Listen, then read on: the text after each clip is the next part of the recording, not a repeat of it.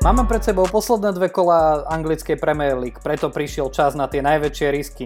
Dnes sa porozprávame nielen o tom, kto sú najzaujímavejší differentials, ale aj o tom, akú úlohu odohrá účasť fanúšikov na štadiónoch a tiež, čo je to effective ownership a na čo to je. Vítajte pri Premier League Fanatics Fantasy. Adam, kto podľa teba by mal byť chuj kola tentokrát? No ja neviem, ale... Podľa mňa ty, lebo si nezačal tou najdôležitejšou otázkou a najdôležitejšou informáciou, že my máme nového lídra našej ligy. A nevieš, kto to je? Dobre, za chuja kola vyhlasujem Adama, lebo okrem toho, že sa teraz sám snaží pochváliť, tak ty dobre vieš, čo som ti napísal, len aby ste všetci vy, naši poslucháči a posluchačky vedeli.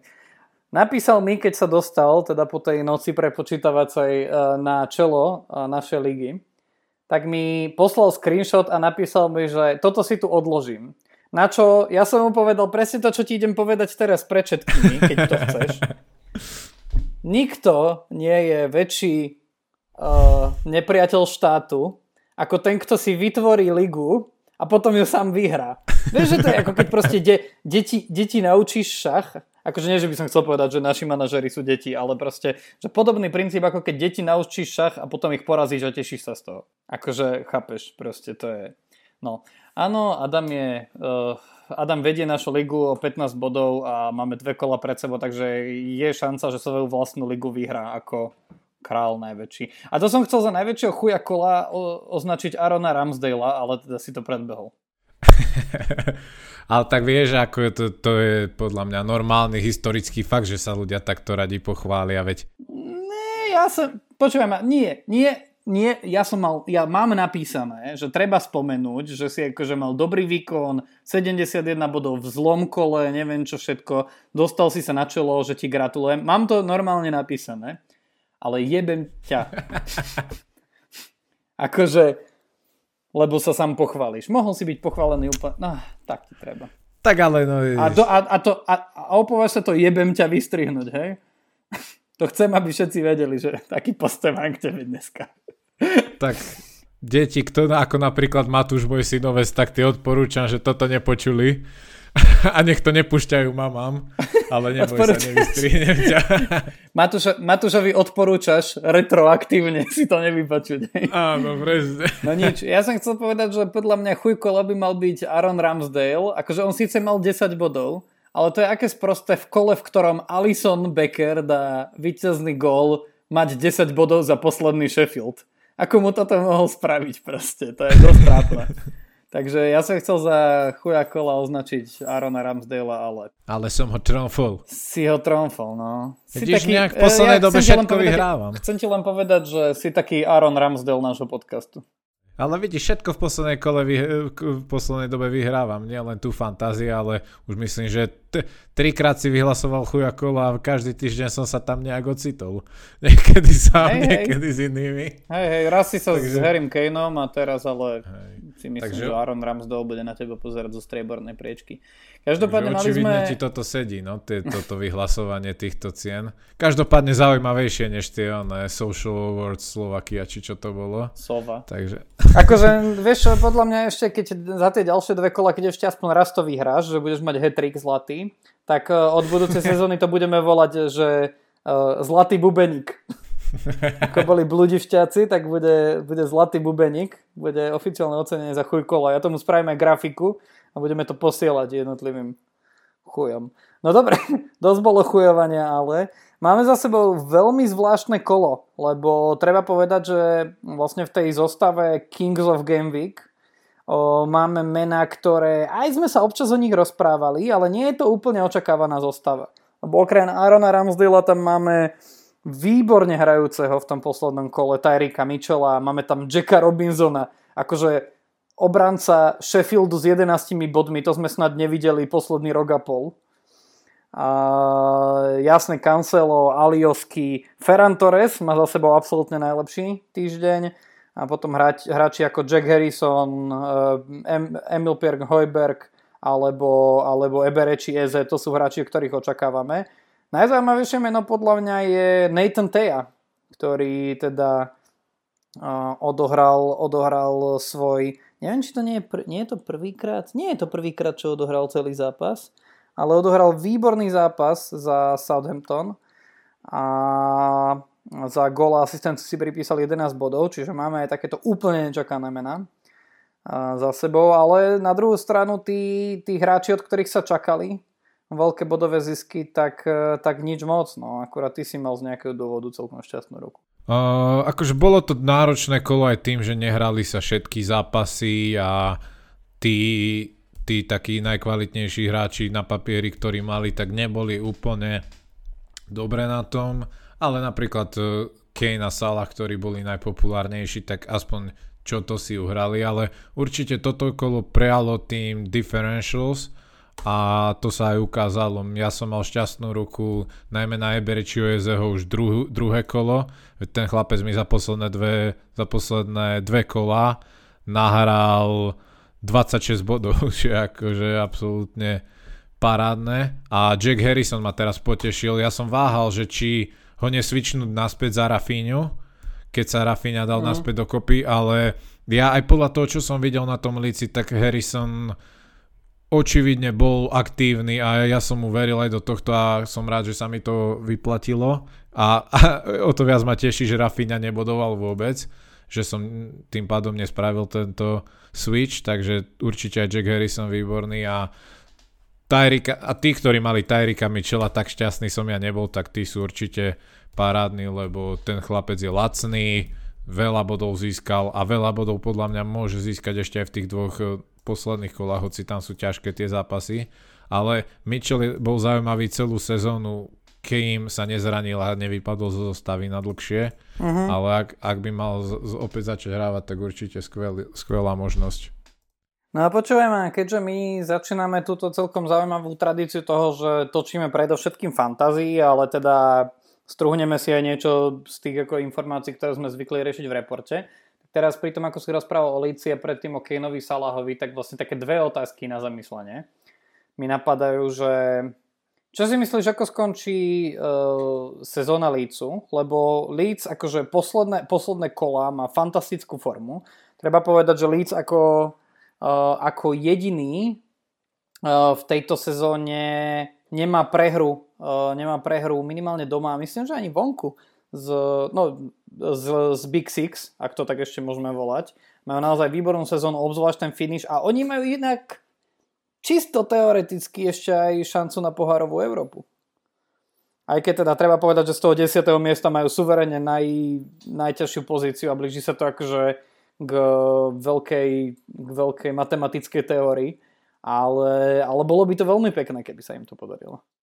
Bolo by to pekné, akože naozaj nevyzerá to až tak nádejne, lebo tá strata je dosť veľká a muselo by veľa vecí im povychádzať na to, aby sa to podarilo. Tie posledné dve kola majú výborné, majú tam Southampton vonku a doma West Brom.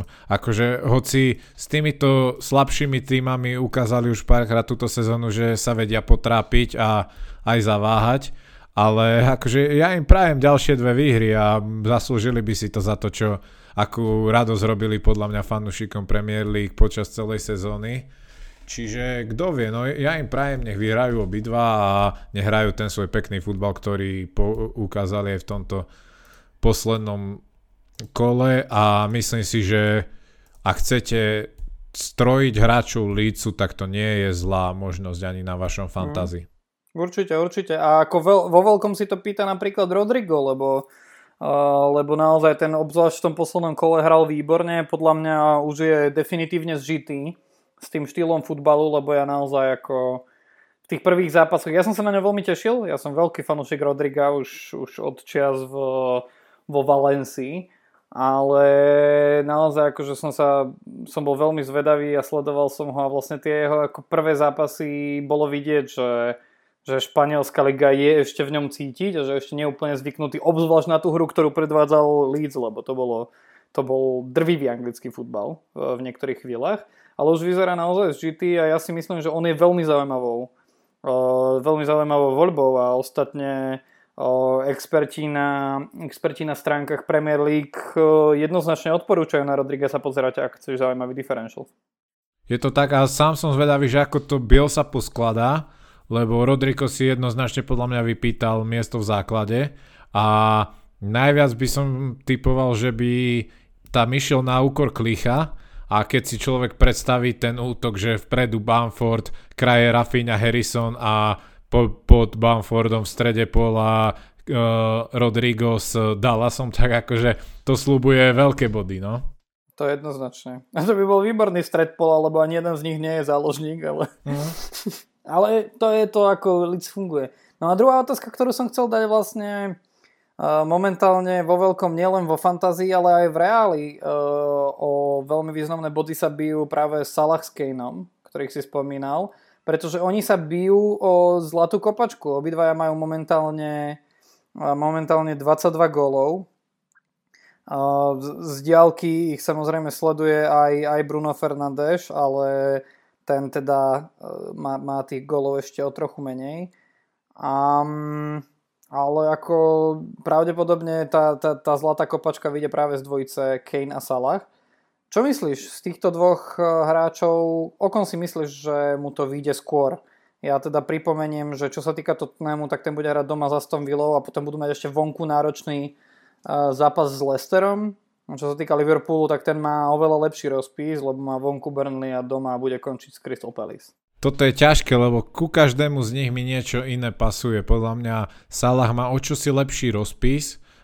Kane sa mi zdá o niečo nebezpečnejší v poslednej dobe v zakončení a podobne. Aj teraz dal síce jeden gól, ale mohol pridať ďalšie dva, tam trafil tyčku a príde mi celkovo nebezpečnejší.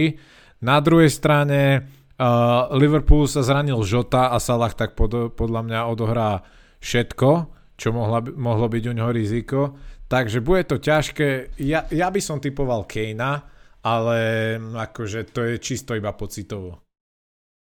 Mhm. Hej no, ja som ináč veľmi rád, že pred tým posledným kolom som si Jotu dotiahol do svojho týmu. To veľmi sa mi to vypláca teraz. A som rozmýšľal, že či ešte nepríde nejaké body, aby som ho vymenil, ale tak dal som ho posledného na lavičku. Tak uvidíme, že čo z toho bude. No ale tak poďme sa porozprávať ešte o tom, že kto sú tí zaujímaví hráči pre to ďalšie kolo a ja obzvlášť by som chcel upriamiť pozornosť nielen tvoju, ale aj našich poslucháčov na to, že už rovnako ako sme to videli vo finále FA Cupu, v ktorom ináč za mňa celkom akože presvedčivým a pekným výkonom FA Cup konečne získal Leicester na 5. pokus, čo sa finále týka. Po fantastickom gole Tielemansa, to bola jednoducho paráda a po výbornom výkone obzvlášť zo záveru Kaspera Schmeichela. No a to, čo je najzaujímavejšie na tom zápase, je to, že tam bolo okolo 20,000 divákov, pretože v Anglicku sa uvoľňujú svojím spôsobom opatrenia a naozaj aj na tie posledné dve kolá na väčšinu, ak nie všetky štadióny domácich budú môcť prísť fanúšikovia. A ja sa ťa chcem spýtať, že či si myslíš, že to môže byť silný dôvod dokonca aj pre nás, čo hráme fantázii, pozerať sa ešte o to viac na tie domáce týmy? Akože zaujímavá myšlienka a možno to bude hrať nejakú rolu, ale ja osobne sa až tak tým asi riadiť nebudem, ale akože vziať to do úvahy určite môžete, no. Že napríklad na takom Anfielde to podľa mňa určite pomôže napríklad Liverpoolu, ale kto vie, no. Lebo akože fakt, teraz si treba predstavujem, ja neviem, vyberiem si, že napríklad taký West Ham, ktorý sa ešte ako bije o tú pohárovú Európu, aj keď teda tiež si poriadne skomplikoval v poslednej dobe tú predtým celkom nádejnú pozíciu, čo sa týka Ligy majstrov. Keď si predstavím, že v tom poslednom kole bude mať doma ten Southampton a že proste diváci len z opodiaľ sledovali celú sezónu tie akože naozaj fantastické výkony, tak si viem predstaviť, že tí hráči budú akože oveľa viac motivovaní. Keď spomínaš Liverpool, deto, akože oni budú pravdepodobne do posledného kola sa biť o účasť v Lige majstrov. Obzvlášť to hovorím preto, lebo v najbližšom kole uvidíme veľmi dôležitý zápas, čo sa týka boja o Ligu majstrov a síce domáci Leicester s hosťujúcou Chelsea. Takže tam podľa mňa bude bitka naozaj aj v tom poslednom kole a tam si myslím, že či už Liverpool doma, alebo potom, ale aj tak, samozrejme aj tie ďalšie kluby, že to môže byť že extra motivácia pre nich a preto napríklad, ja neviem, mne to príde, že Leicester nemá úplne jednoduchý rozpis, ale na to posledné kolo pozerať na nich, keď majú doma ten Tottenham, že to je o argument viac, teda aspoň pre mňa. Asi áno, určite to treba zvážiť a podľa mňa to môže zohrať rolu, lebo táto sezóna naozaj bola špecifická v tom, že to, že diváci tam neboli, tak výrazne klesli to percento domácich výhier a dosť sa to vyrovnalo, čiže určite to má svoj vplyv, takže áno, určite ak to chcete sledovať, tak podľa mňa neurobíte chybu. No dobre, no. A koho ty na koho by si ty upriamil pozornosť pred tým najbližším kolom bez ohľadu na to, že kto kde hrá? Kto by mohli byť takí tí zaujímaví differentials? Lebo o tých klasických, ja už som si uvedomil, že v posledných kolách o tých klasických zaujímavých hráčoch sa až tak nebavíme, ale tí differentials tí sú takí zaujímaví, obzvlášť keď sa blížime ku koncu a treba riskovať. Ja som spomínal toho Rodriga, tak aby náhodou si mi ho nezobral. A ja stále spomeniem Harrisona. Keď som ho bral ja, tak mal iba okolo 1, niečo percenta. Teraz má síce trochu viac, ale stále je to iba 4,5% ownership, čo je stále skvelé. Takže Harrison sa mi páči, to sú lícáci. Mne nenasvedčuje tomu veľmi rozpis, ale v poslednej dobe sa mi páči hra Crystal Palace.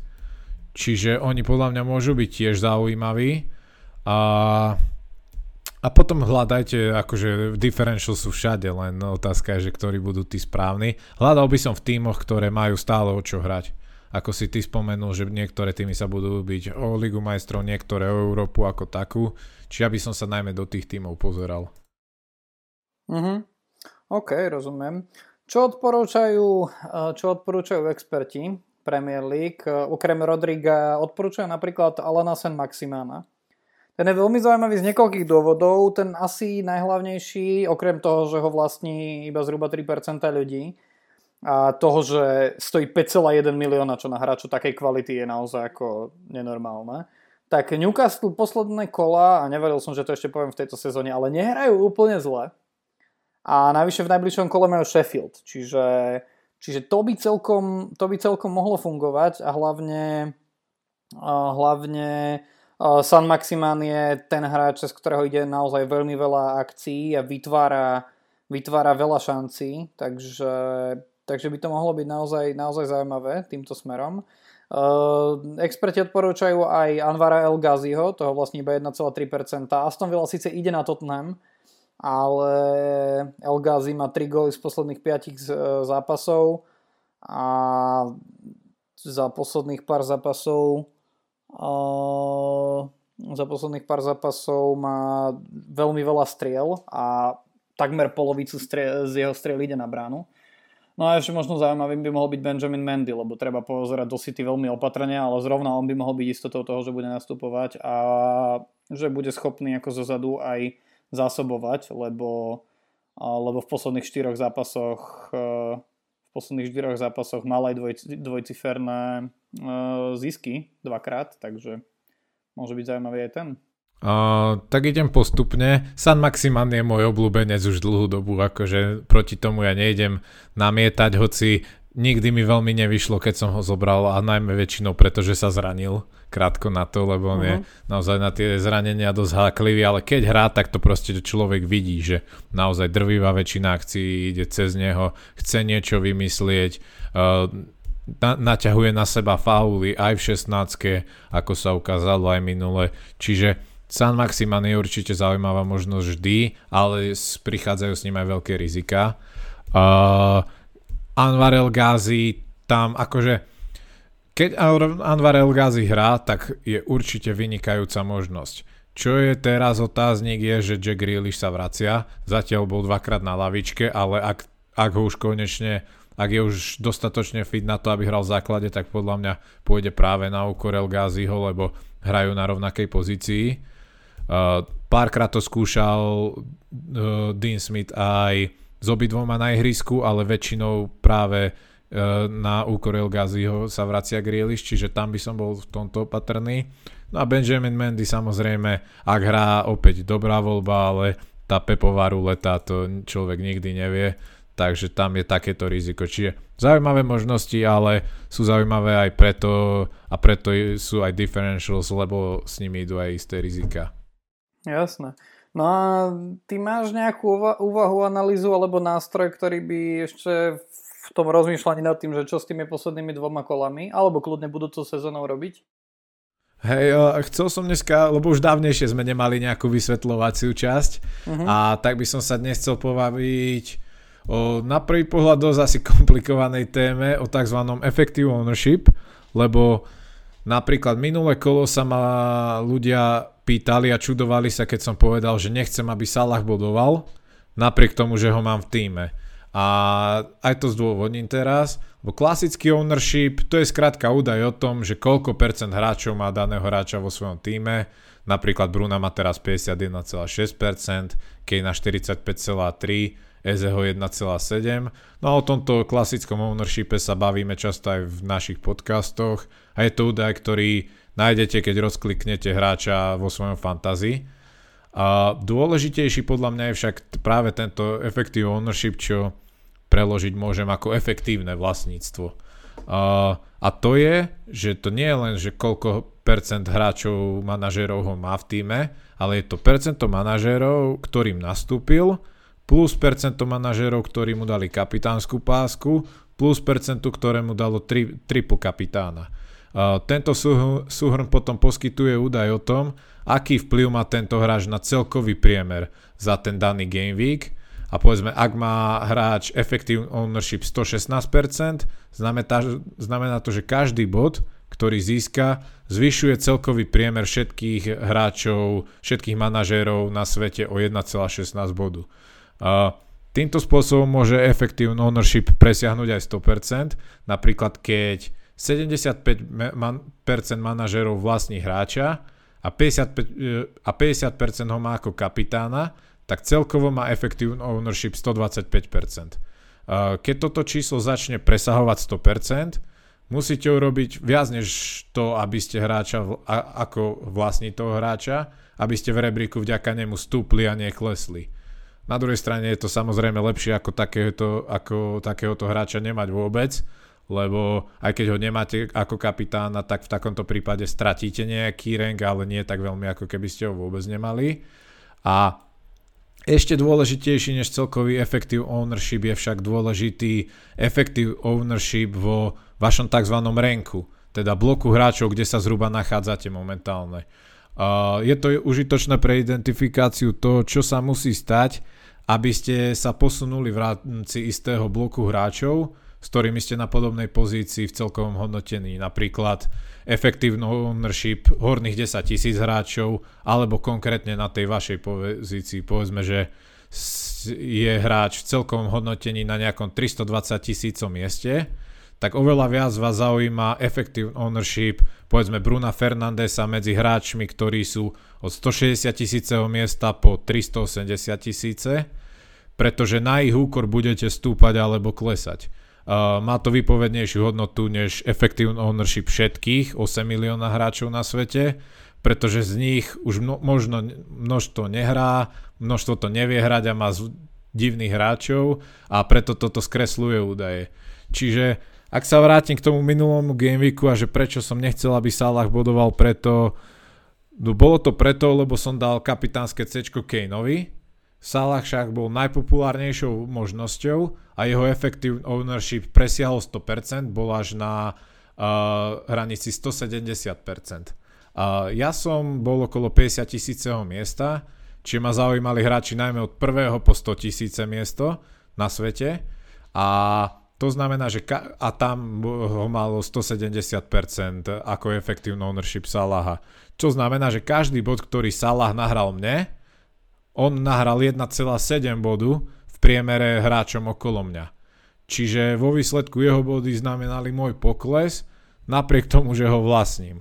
A toto je dôležité, keď človek plánuje stratégiu a plánuje differentials a podobne, že musíte riešiť to, kto vo vašom tom bloku má tých hráčov a niekto ich má všeobecne z toho 8 milióna hráčov a podľa toho to poskladať. Preto to sú kapitáni strašne dôležití, pretože ak to chcete hrať napríklad safe, tak sa snažíte, a sú na to viaceré aplikácie a stránky, kde sa dá toto pozrieť, tak musíte sledovať tento effective ownership, pretože ak to chcete hrať bezpečne, tak si budete dávať toho hráča, ktorý má najvyšší a dáte si ho ako kapitán aj vy, lebo to znamená, že určite neklesnete, ak naboduje. Ak to chcete zariskovať a chcete to hrať na differentials, tak si aj ako kapitána zvolíte, aj keď je hráč populárny všeobecne, že ho má povedzme 50-60% ľudí na svete, ale málo ľudí ho dá ten týždeň ako kapitána, tak aj on je v podstate differential, lebo ak ho má málo ľudí ako kapitána, tak sa zase zvýši vám výrazne toto. No okej, dobre, čiže a teraz počkaj, ja len ťa zastavím, aby aj mne to bolo jasné vlastne. Teraz, že popíš mi situáciu, že ja teda idem teraz do nejakého najbližšieho kola a chcem to trebárs hrať akože safe, tak teraz, že čo kde si mám pozrieť v tejto chvíli, aby som vedel, že koho si kúpiť, prípadne komu dať pásku. Hej, že proste čo mám teraz spraviť, prídem do tej svojej apky a prídem alebo na stránku a že kde si nájdem akú informáciu a čo presne hľadám, ak chcem proste hrať to safe. Je napríklad stránka, ktorú používam ja, je livefpl.net a tam máte rôzne takéto triky a pomoci a štatistiky, kde môžete hľadať a tam si nájdete. Tam máte, že ownership plus captains a tam vám píše, že aký zhruba effective ownership budú mať na to najbližšie kolo hráči a podľa toho si sledujete, že ak to chceš hrať safe, tak si vyberieš ako kapitána toho hráča, ktorý má ktorého si vybralo aj najviac zvyšných ľudí ako kapitána a najmä toho hráča, ktorému ten effective ownership presahuje 100%. Lebo ako náhle presahuje 100% a ty ho nemáš ako kapitána, tak aj keď ho máš v tíme, strácaš body. Čiže toto je dôležité. Čiže z tohto hľadiska, napríklad teraz, keď som si to otvoril, tak ak by som bol v top 10 000, lebo to mi zrovna teraz ukazuje, tak tak by som mal rozhodne si ako kapitána hodiť Salaha, pretože má effective ownership v tejto chvíli 170%. Hej? Áno. OK, a že radšej nie Alexandra Arnolda, lebo má iba 76%. Presne tak. A toto sú normálne, že keď sa na to pozerám, tak to sú, že teraz momentálne štatistiky, hej? Áno, myslím, že sa to nejak pravidelne updateuje. A vieš, že teraz, keď si to predstavil, tak už budúcu sezónu nebudeš vyhrávať, lebo tajnú zbraň si teraz vytiahol na ľudí. To je akože jedna z mnohých a nie je to úplne vždycky smerodatné a záleží aj od toho, že či chcete naozaj že hrať to safe alebo nie, lebo zároveň ak to chcete hrať safe, tak musíte rátať aj s tým, že dobre, neklesnete tak, lebo väčšina hráčov okolo vás má aj tak tohto ako kapitána, no ale ani nestupnete. Čiže to je podobné ako s differentials, že musíte nájsť práve ten balans, kedy zariskovať, že kedy si napríklad veríte, že dobre, väčšina to dala Salahovi, lebo má dobrý rozpis, má dobrý zápas, ale mne sa páči, v akej forme je povedzme Kane a cítim, že dá o 1-2 góly viac než Salah, tak to risknem a vďaka tomu môžem výraznejšie vstúpnuť. Lebo ak to dáte Salahovi, tak určite neklesnete, ale zároveň ani veľmi nestúpnete. Lebo v podstate, keď má 170% ownership, tak vy keď mu dáte kapitána, tak ste ako keby na 200%. Že získate 2 body, ale za každé vaše 2 získané body získa zvyšok 1,7 bodu. Čiže len 0,3 bodu by bol ako keby ten váš zisk. Kdežto keď by ste dali Kanea, ktorý má 96,5, tak je za každé vaše 2 body ako kapitána budú mať hráči okolo vás len 0,9 bodu. Čiže viac než bod získate za každý oný. Takýto. Jasne. Čiže treba aj v tomto rozmýšľať. A to je inéč zaujímavé toto vlastne sledovať. Teraz mi to napadlo aj z iného dôvodu, lebo vlastne ja teraz pred sebou mám 2 stĺpčeky. Jedno je, že aký je effective ownership medzi tými manažermi a manažerkami v top 10 000 na svete a potom vedľa toho je taký ten celkový, že všetci naraz. A to je hrozne zaujímavé, že vlastne sledovať ten rozdiel medzi rozmýšľaním tých naozaj že najlepších z najlepších a medzi tým overallom, lebo keď sa pozriem na ten effective ownership pri tých najlepších 10 000, tak tam je že 170% Salah a potom za ním Kane je 96,5%, čiže zásadne menej. Ale keď sa pozriem na všetkých, tak Kane má 62 a Salah má 59. Hej, mm-hmm. Čiže naozaj, že počas sezóny, teraz už je to také, že neskoro na to nabehnúť, ale skôr teraz si to akože odskúšať, odsledovať. Ale že viem si predstaviť, že v budúcej sezóne, keď by som toto sledoval, tak by som to sledoval kolo po kole, že ako na tým tých 10 000 najlepších v tejto chvíli rozmýšľa. Presne tak, a je to strašne veľký rozdiel v tomto, že napríklad ja tým, že som v hornej 100 000, tak ja musím byť momentálne v priemere 25 zhruba, 20 až 25 bodov nad úplným priemerom, aby som vstúpol.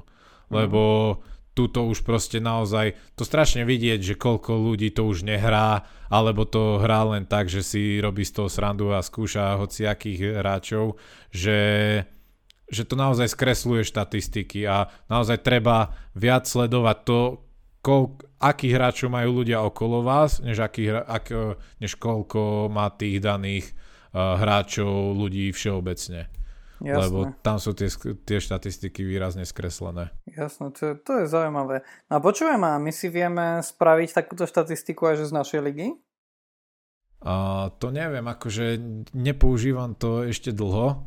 To som len túto sezónu na to začal, čiže ešte ani nepoznám všetky tie triky. A niektoré sú asi aj platené, takže podľa mňa naozaj v tých takéto veci sú v tej platenej verzii, ktorú zatiaľ nie som veľmi ochotný dávať.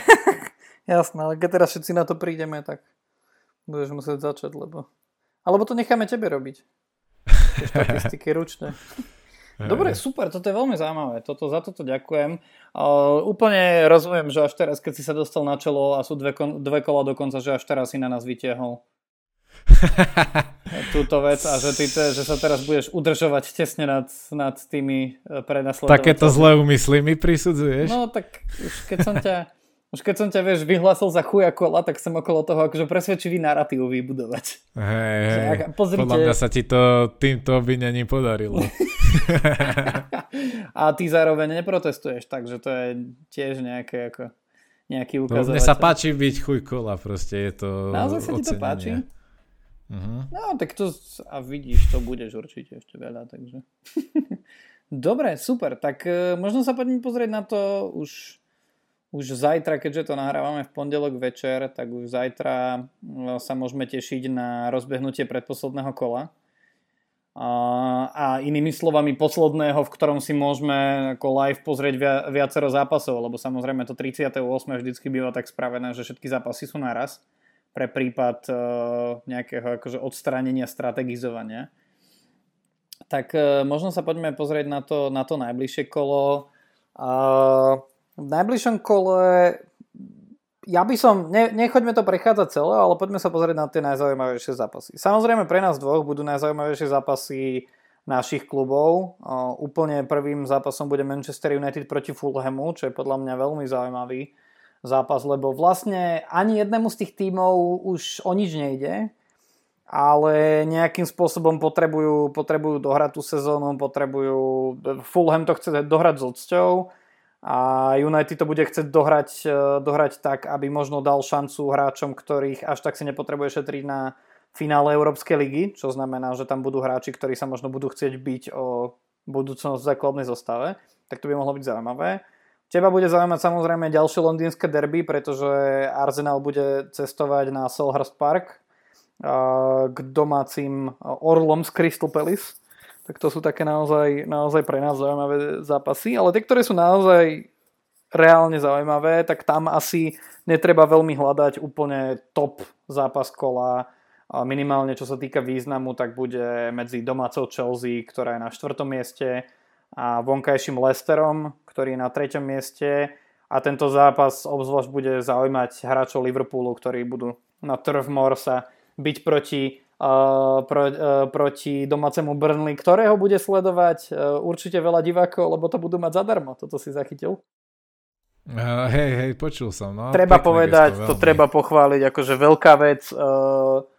Vedenie Burnley sa rozhodlo, že ten zápas, čo budú mať s Liverpoolom, tak diváci, ktorí budú mať záujem, tak nebudú absolútne nič platiť. Akože vlastne nielen preto, lebo sa tešia, že tam vôbec prídu, ale aj kvôli tej pandémii, že vlastne oni ich podporovali, aj keď bolo najhoršie a tá pandémia aj okresala hrozne veľa rodinných rozpočtov a že proste chcú im to dopriať. A to je také akože veľmi sympatické.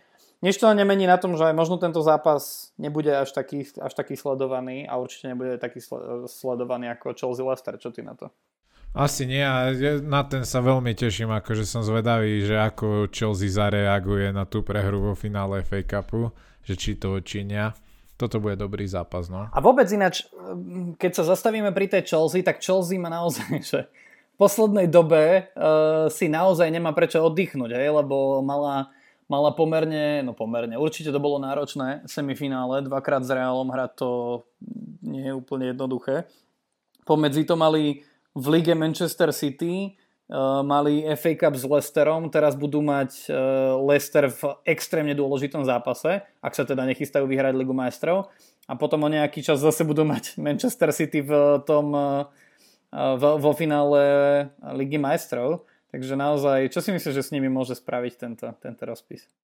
Akože majú to zvláštne, môžu si to testovať vždycky, ale neviem, čo to s nimi spraví. Oni napríklad proti tomu Reálu mi prišli, že sú o dve triedy lepší než Reál. To akože to boli fantastické výkony a teraz podľa mňa ten zápas s Leicesterom ich trošku vrátil na zem, že naozaj musia si dávať pozor, že nie sú úplne dokonalí v tom, ale čo sa týka toho finále Ligy majstrov, tak určite City bude favorit veľký, ale ja si myslím, že Chelsea má aj tým na to, aby dokázali presne taktiku svoju nastoliť na to, aby dokázali minimálne konkurovať, aj aby som nebol vôbec prekvapený, ak by to vyhrali. Čiže tam som veľmi zvedavý a tuto proti Leicesteru to bude tiež zaujímavé a tu naopak Leicester vždycky vie hrať na tieto silnejšie týmy. Čiže podľa mňa obidva zápasy sú otvorené a ja sa na ne teším. No. Tak poďme si dať takú malú typovačku medzi sebou. Čo ty na to? Ja vyberiem 3 zápasy a natipujeme, že kto ich vyhrá alebo či remíza. Čo ty na to? Tak daj, no. No, tak začneme týmto Chelsea Leicester. Čo si myslíš, ako to dopadne? Ja dávam 2-1 pre Chelsea. Ja som presne chcel povedať, že 2-1 pre Chelsea. Tak to nepoviem, a poviem 3-2 pre Chelsea. Dobre, keď sa pozrieme na tie zápasy, ktoré ešte by mohli byť pomerne divoké, tak to môže kľudne platiť pre zápas medzi Tottenhamom a Aston Villou. Čo typuješ tu? Tottenham, Aston Villa 2-1 pre Tottenham. Dobre, tak ja dám 1-2, keď som to tiež chcel do Tottenhamu. To je iné zaujímavé, lebo to je vlastne súboj dvoch veľmi podobných príbehov, pretože to sú týmy, ktoré ako vystrelili ako rakety na začiatku sezóny a dlho to vyzeralo, že sa budú biť o tie priečky v Lige majstrov. Pričom pri Aston Villa to bol ešte zaujímavejší príbeh, pretože s Aston Villou sa až tak nerátalo, že sa bude byť o tie najvyššie priečky. Potom sme si dlho mysleli, že je to iba skreslené v tabulke, lebo mali oveľa zápasov menej ako ostatní a potom sme zistili, že aj im došiel dych. A samozrejme Tottenham sa stále ako má reálnu šancu na európske poháre, takže bude určite motivovaný. Ale ja skúsim dať na čierneho konia súťaže a dám 2-1 na Aston Villu. No a dám taký zapeklitý jeden. Čo hovoríš na súboj v Goodisonovom parku, lebo tam sa bude hrať medzi domácimi karamelkami z Evertonu a trápiacim sa Wolverhamptonom. 0-0. Ale no. Myslíš, že takýmto spôsobom sa bude Dominic Calvert-Lewin biť o euro? Aha.